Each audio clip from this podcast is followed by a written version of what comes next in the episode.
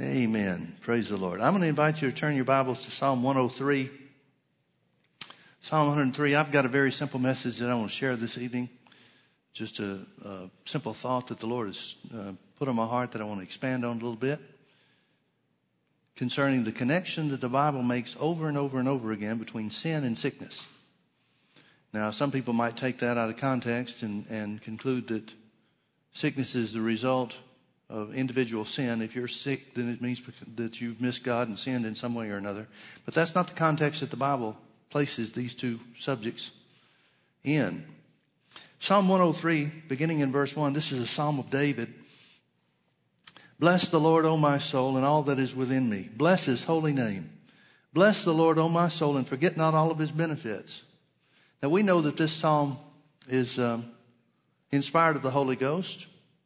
We know that David was prompted by the Holy Ghost to, to speak these words out and record the words that he spoke from his heart.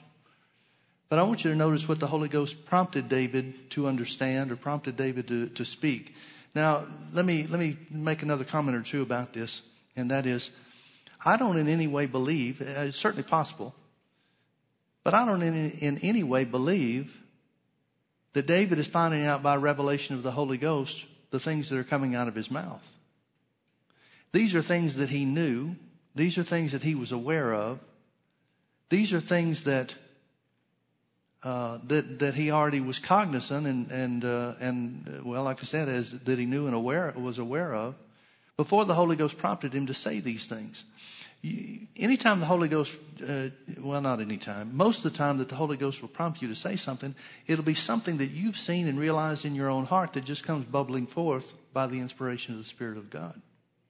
That's got to be what these Psalms of David were, and there were a lot of them. David's worshiping God, minding his own business, so to speak, worshiping God, and these things just start pouring out of him.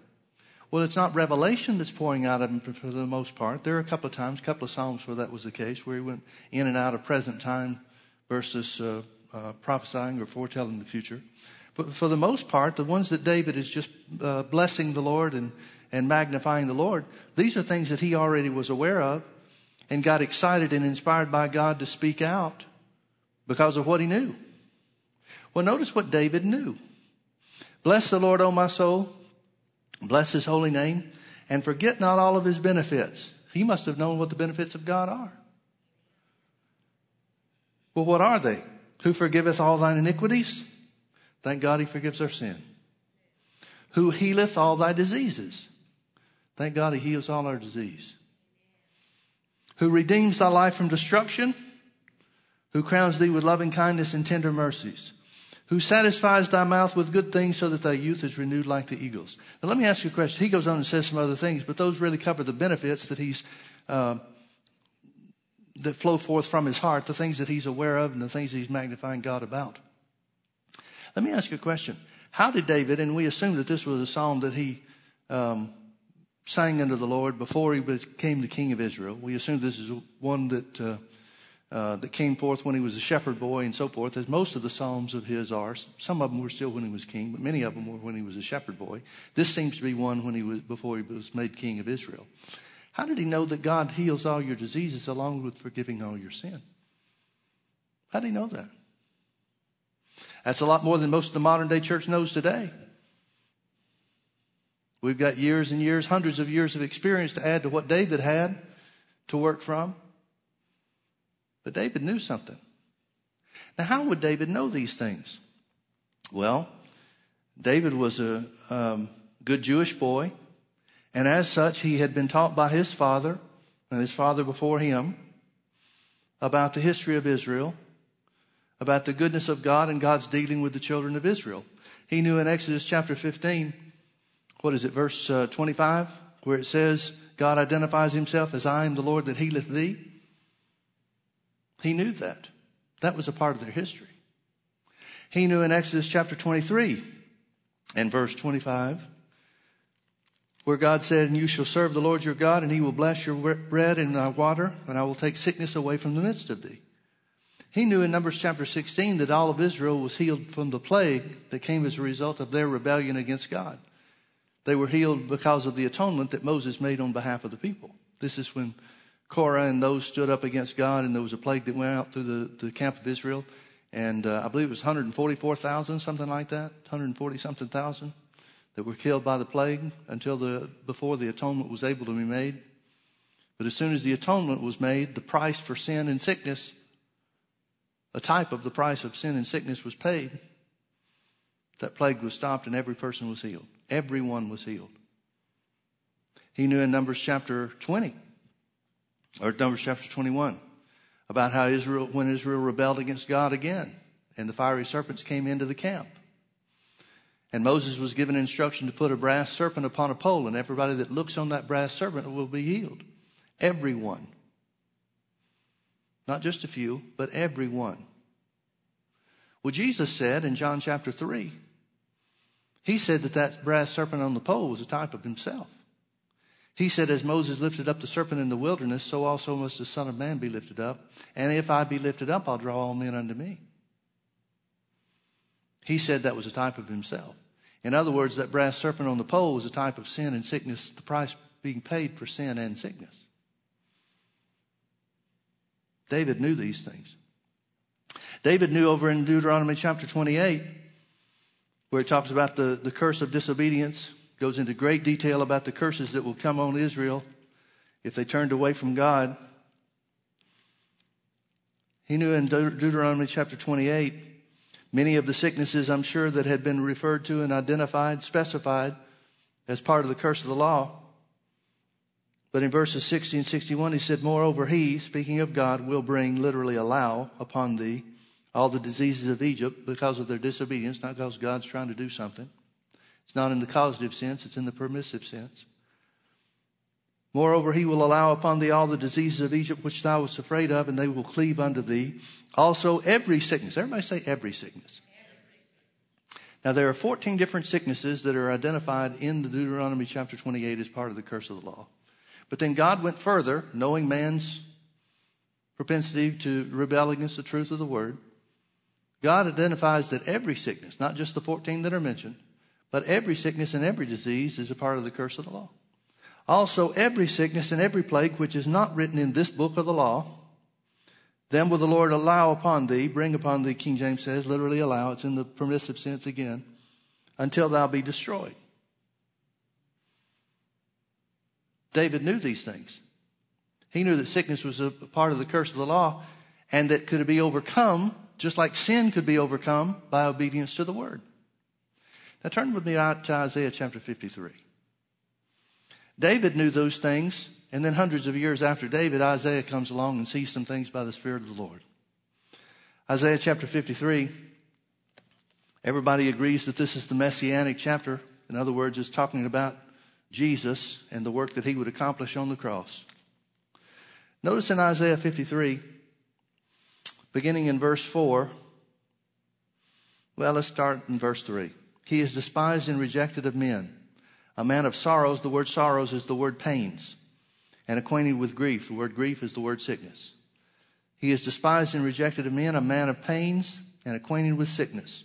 And we hid, as it were, our faces from him. He was despised, and we esteemed him not. Surely, everybody say surely. It means no doubt about it. Surely now remember, Isaiah is not just saying this because this is the way he wants it to be. This is something that's revealed to him about the future work of Jesus. The Holy Ghost inspires him to say, surely. He has borne our griefs, again, that's the word sicknesses, and carried our sorrows or our pains. Surely he has borne our sickness and carried our pains.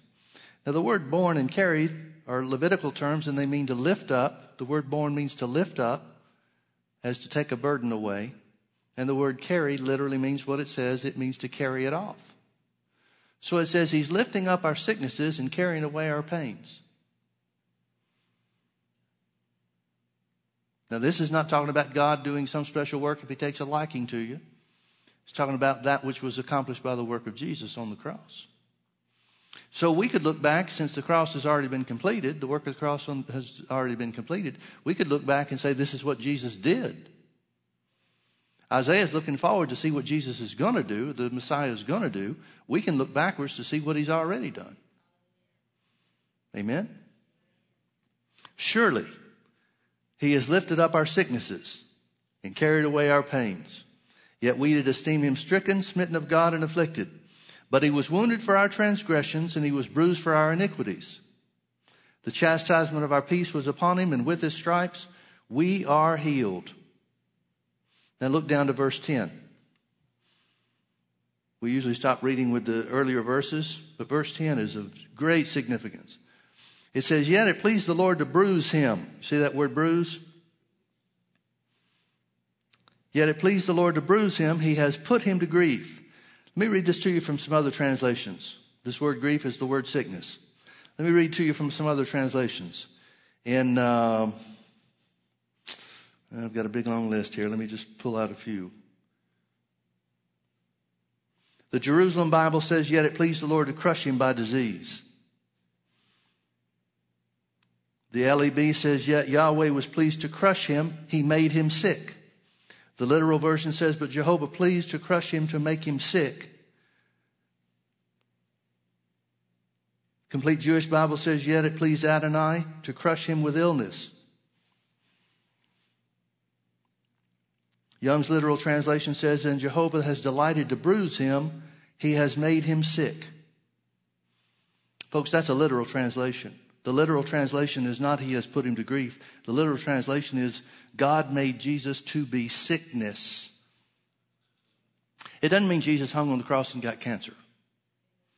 Doesn't mean Jesus hung on the cross and got tuberculosis or AIDS or anything else. It means Jesus was made to be sickness just like he was made to be sin. 2 Corinthians chapter 5 says God made him to be sin who knew no sin that we might be made the righteousness of God in him. In other words, Jesus paid a price. The price for sin, the price for sickness. Now, did you notice that it said God has bruised him and made him sick? Notice also in, uh, compare that to verse 5. He was wounded for our transgressions, he was bruised for our iniquities. Well, everybody understands that transgressions and iniquities are sin. And notice it says that he was bruised for our iniquities. He was bruised for our iniquities. Verse 10 says the same word bruise, using exactly the same Hebrew word for bruise. He was bruised to be made sick. It pleased the, the, pleased the Father to bruise him. He has made him sick. I want you to notice the bruising, same act of bruising on the cross, same act of punishment, connects sin and sickness. In other words, the blood that Jesus shed to pay the price for sin was the same blood that Jesus shed to pay the price for sickness. The same penalty of sin that was laid upon Jesus. Jesus never sinned. He didn't sin on the cross, but God made him to be sin. Not through personal action or wrongdoing on Jesus' part, but because he was the, sub- the substitute and the sacrifice for mankind. God made Jesus to be sick just like he made him to be sin. Same work, same bruise, same blood. Over and over and over again, the Bible connects sin and sickness as being a part of the finished work of Jesus. Now turn with me over to Acts chapter 14. David knew these things under the old covenant. What about us?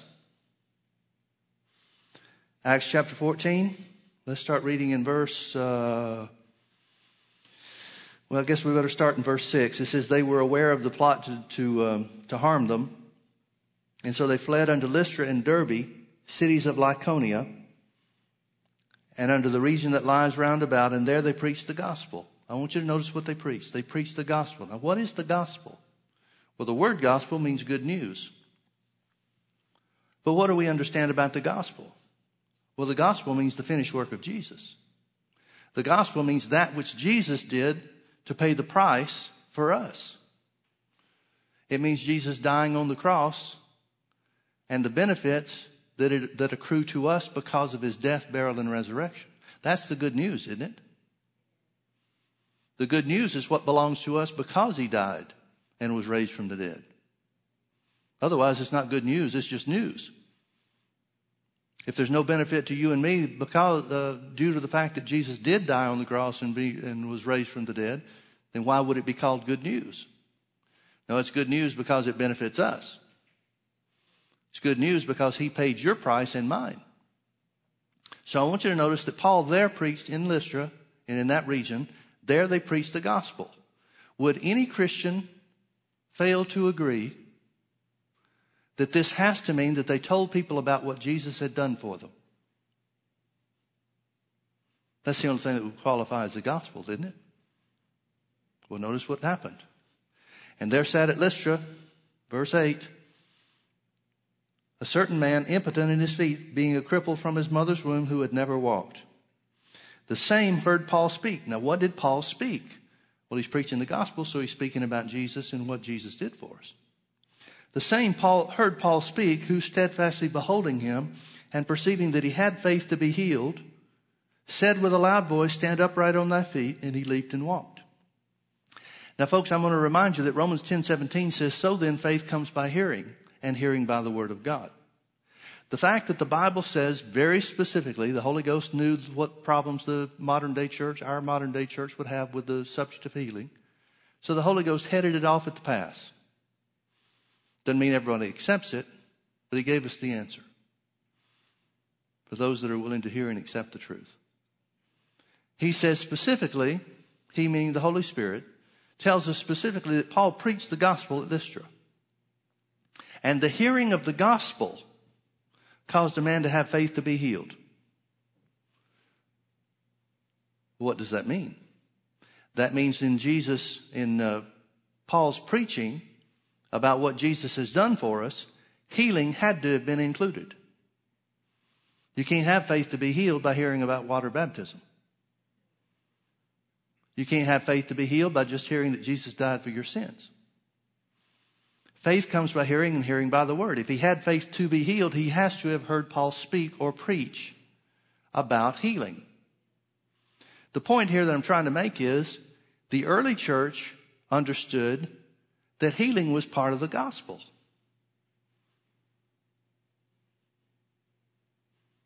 Much in the modern day church would disagree that it still is. So I have to ask you a question. Uh, it's, it's hard for me to imagine anybody disagreeing or arguing with the fact that the Bible says that they preached the gospel and that then Paul's gospel brought healing. Healing has to be a part of Paul's gospel. By the way, the Bible tells us to preach Paul's gospel. It gives us Paul's doctrine as an example to, to believe and to follow and to preach. So, if we know conclusively, and we do, since we believe the Bible's true, we know conclusively that Paul's gospel included healing. If the gospel of Jesus doesn't include healing today, then what changed?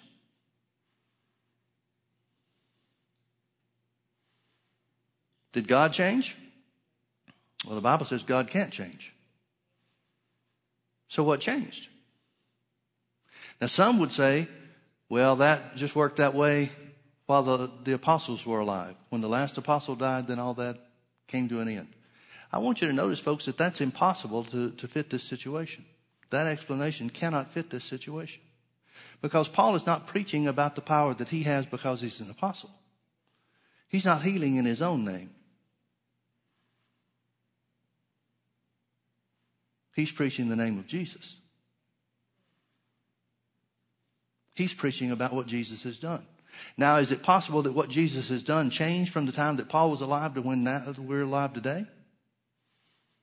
Well, no, what Jesus did is what Jesus did for any age and every generation. So, what's changed? I would submit to you that the modern church has changed the gospel according to their own thinking. I would submit to you that the gospel is still the same, no matter how we preach it. The work of Jesus is the same. That which was accomplished by Jesus on the cross is the same, whether we accept it today or not. Jesus paid the price for sin and sickness at one fell swoop. Now I want you to look with me to another witness. The Bible says in the mouth of two or three witnesses, let every word be established. We've given you several. Turn with me over to 1 Peter chapter 2. 1 Peter chapter 2. Peter's talking about the work of Jesus here on the earth and the work of Jesus on the cross. And notice he said in verse 24, He said, Who his own self bare our sins in his own body on the tree, meaning the cross, that we being dead to sin should live under righteousness, by whose stripes you were healed.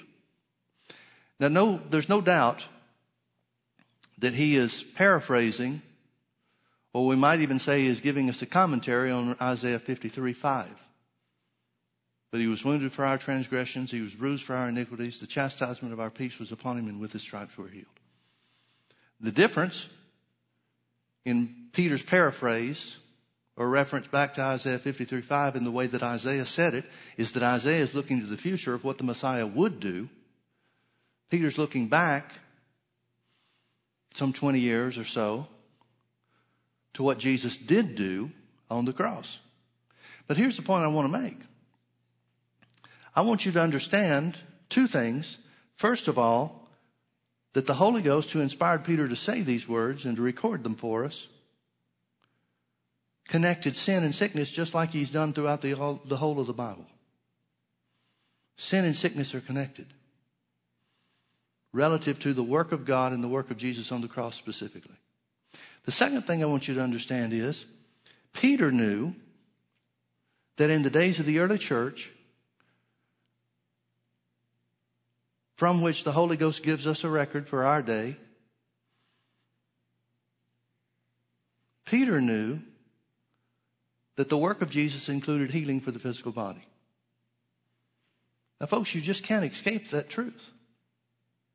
I know the devil will tell you all kinds of things about why it doesn't belong to you, and he'll try to tell you that if you were just good enough or if you just had enough faith or whatever the case might be, that, that healing would be yours. I know all those arguments and all that, that line of reasoning that the devil brings.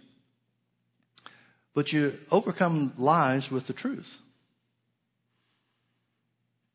And the truth of the Word of God is very simply that Jesus has already paid the price, the same price for sickness that he paid for sin. There's not one more thing that needs to be done for you to receive your healing. At least not on God's end. So many times people want to come up and have me pray for them. Pastor Mike, pray for my healing. Well, what are you expecting me to pray for? What are you looking for? Well, I just believe that God's going to do something and heal my body. Well, what's he going to do? Is he going to bring Jesus back to hang on the cross for another 30 seconds for you? See, folks, the Bible says the cross has already been completed. The work of the cross has been completed. It's finished. Jesus isn't coming back to the earth to pay one more price, one more moment of penalty for you or me or anybody else because he doesn't have to. The price has been paid. Finally, let me show you James chapter 5. Here's another witness from the early church.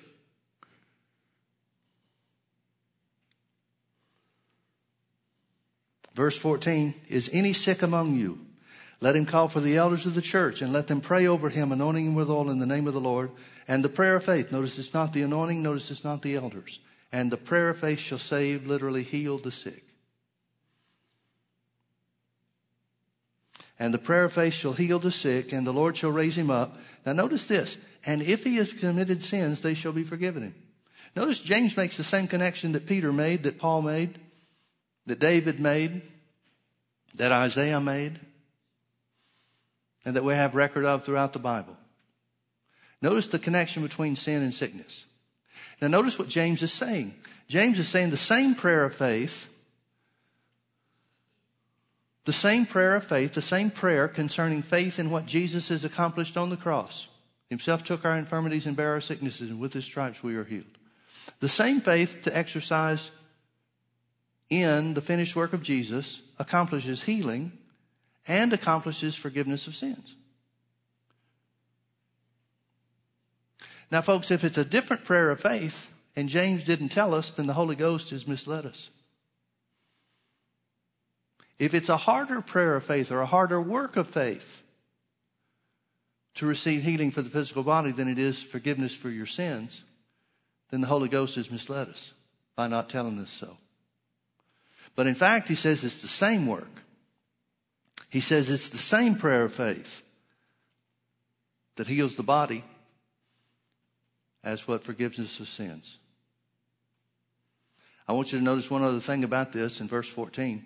He says, Is any sick among you? He didn't say, Are some sick among you? He didn't say, Are there many that are sick among you? He says, By the Spirit of God, is any sick among you? What does that tell us? Well, since healing for the physical body, the only means of healing for the physical body that's provided for for the early church was the prayer of faith in the finished work of Jesus on the cross,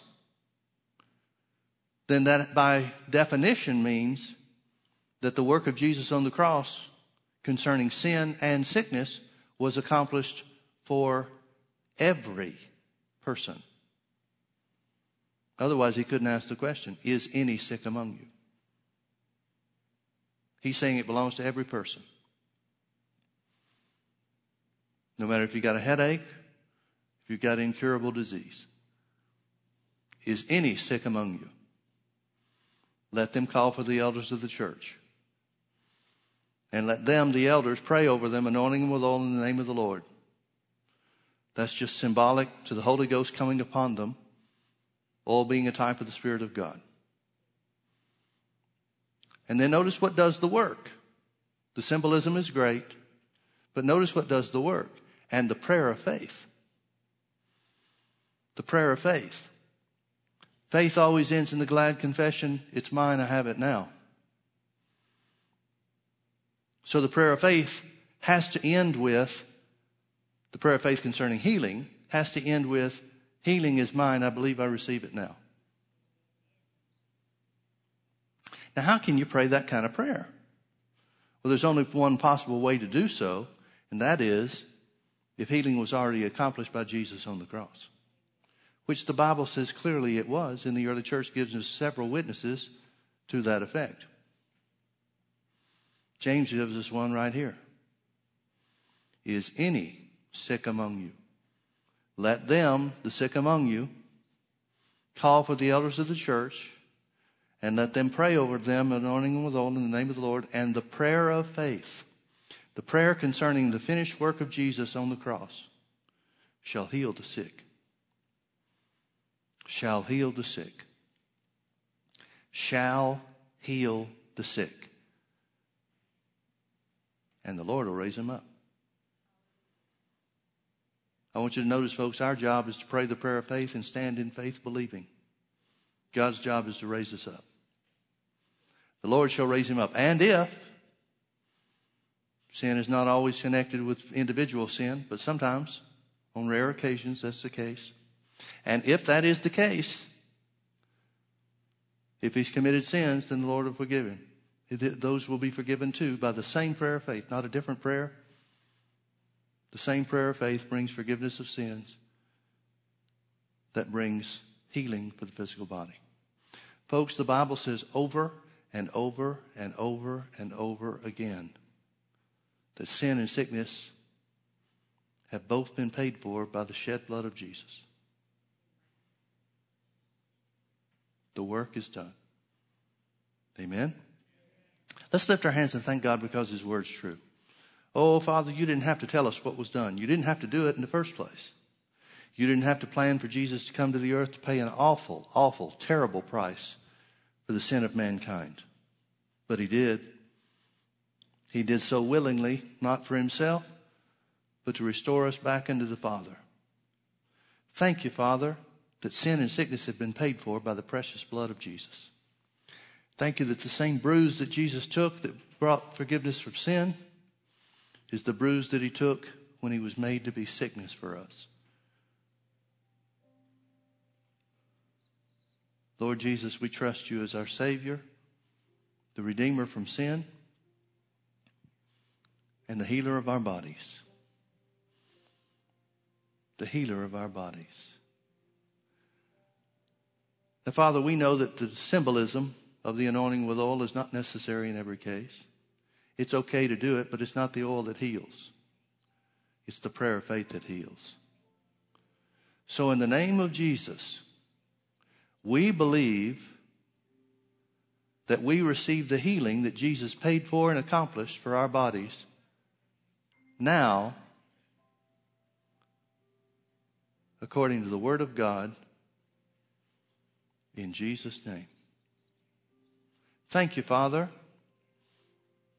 because we believe we receive, because we stand strong in faith, refusing to move and be waver, to waver or be moved from our belief. We thank you that you are now in the process of raising us up. Father, we thank you that we're healed from the top of our head to the soles of our body, whether it's a muscle ache or whether it's an incurable condition.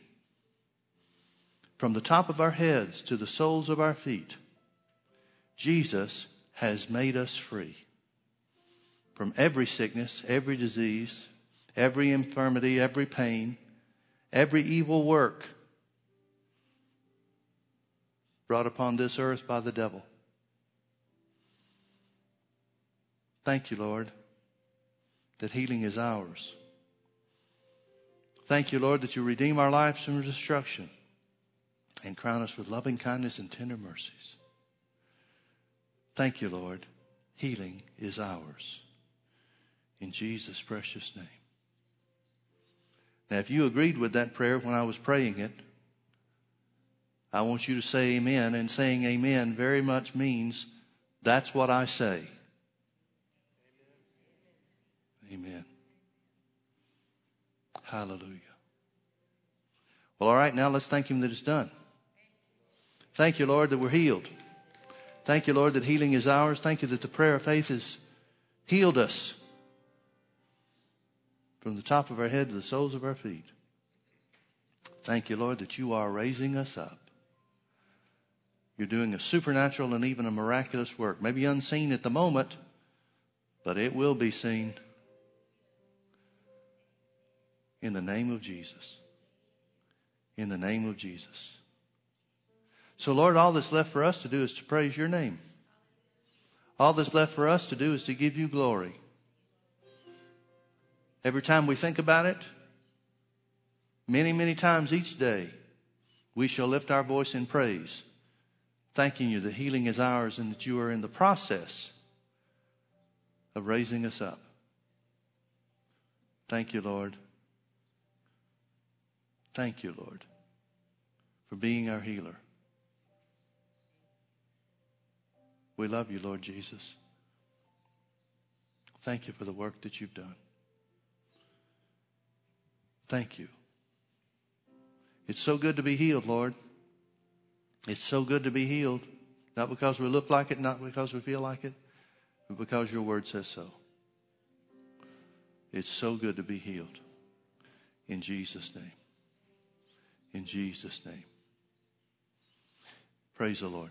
You know, if that simple truth would ever really dawn on our spirits, and this is the way that it does. You see what the Word says, you accept what the Word says, you begin to say what the Word says, and then all of a sudden you see what the Word really says. When the revelation knowledge of God's Word, that simple truth that the price for sin and sickness have both been equally paid, Someone once said that revelation knowledge is like an explosion of truth on the inside of you. I like that. When that revelation knowledge comes, the devil will never be a match for you. Never again. Amen? Well, say it with me. I believe I receive, I believe I receive my, healing, my healing according to God's word because Jesus paid the price for it. Amen. Amen. Well, praise the Lord. That's all I got. You're dismissed. Thank you so much for being with us.